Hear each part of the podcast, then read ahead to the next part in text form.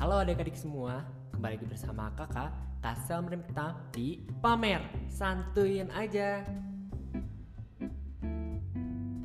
Ya, sudah dijelaskan kan kemarin mengenai apa itu hewan ruminansia Bagaimana proses pencernaan pada sapi di mulutnya terutama?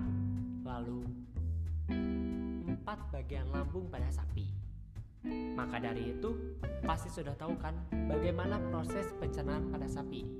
Yuk, coba kita ulangin. Ya, pertama, makanan masuk ke dalam mulut.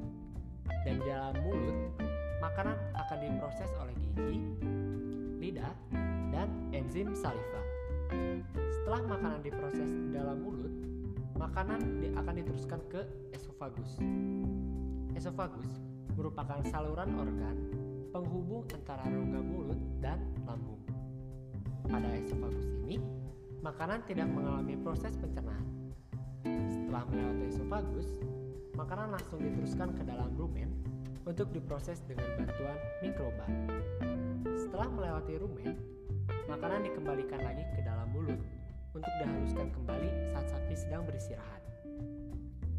Setelah mengalami dua kali proses, barulah makanan masuk ke dalam retikulum di mana makanan mengalami proses fermentasi dengan bantuan bakteri anaerob dan protozoa.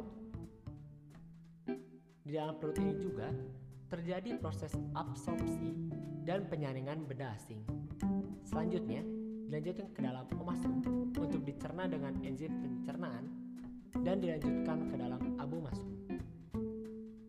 Di dalam abu masum ini, dicerna dengan enzim pepsin dan diteruskan ke dalam usus halus untuk diserap makanannya yang seharusnya diserap dan sisanya makanan yang tidak diserap akan diteruskan ke anus untuk dibuang keluar tubuh dengan berbentuk air seni dan feses.